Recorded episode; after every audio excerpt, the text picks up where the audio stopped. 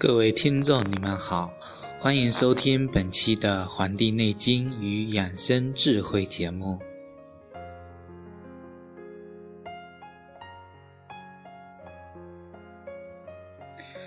天气渐渐的转凉了，那么希望各位观众能够注意保暖，不要着凉。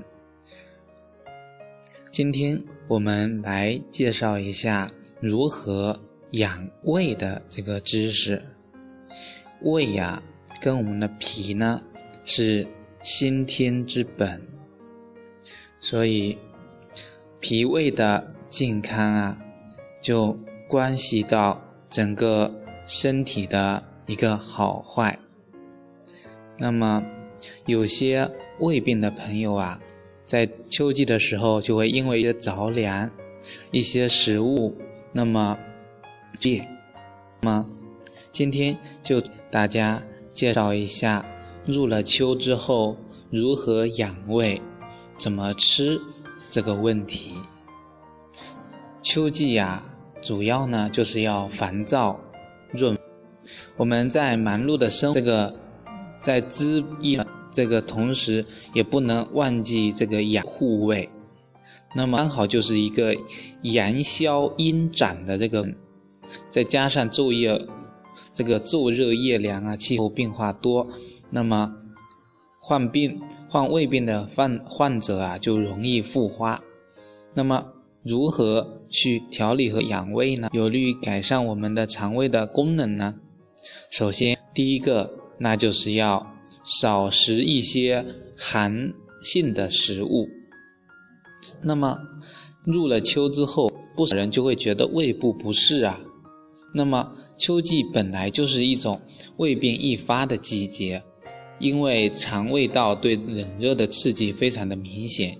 那么秋季呀，本就是昼夜温差悬殊，稍不注意就着凉，那么引发的这个肠胃道的这个疾病，那么也是原有的这个胃病啊加重了。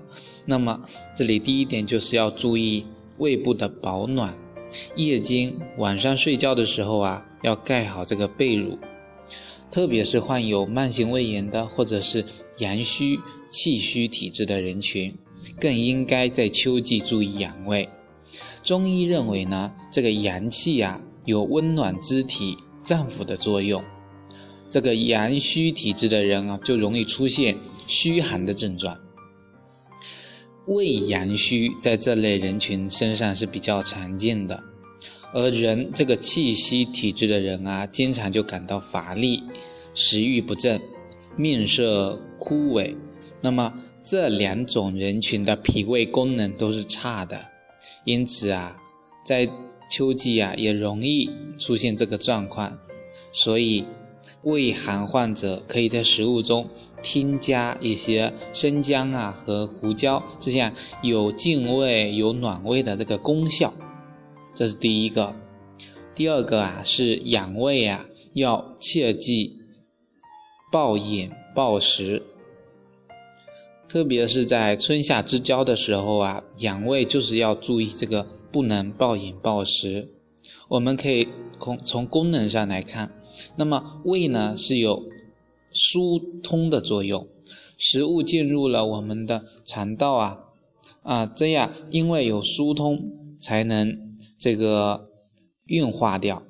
那么，如果我们吃的过饱啊，吃过饱的话，那么就容易导致食物的这个堵塞。那么堵住了，就会堵塞，无法这个。发挥它的应有的磨碎、消化、传输这些作用。还有很多人吃完饭之后啊，就感觉那没有力气，所以都喜欢躺着。其实吃完饭最好的方式是应该坐着，坐那么半个小时。像晚饭之后，一句谚语叫做“饭后百步走”，不是让你吃完饭马上就去走，而是要在那里休息一会儿再去散步。那么饭后如果立即躺下的话呀，没有进行适宜的这个。这个活动，那么我们的食物啊也不易降至小肠，那么无法被我们的身体真正的消化吸收。当食物滞留在我们的胃中呢，自然就会造成呕吐、胀气这些情况。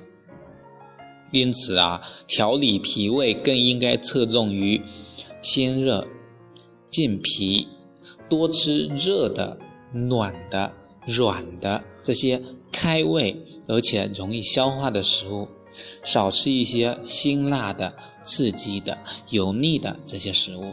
那么适当清肠，什么是清肠呀？就是喝一些粥来减少我们脾胃的负担。特别这里要强调的是，老年人和患有慢性胃炎、肠炎的人，由于这个脾胃功能是比较弱的，那么就不能贸然的去进补。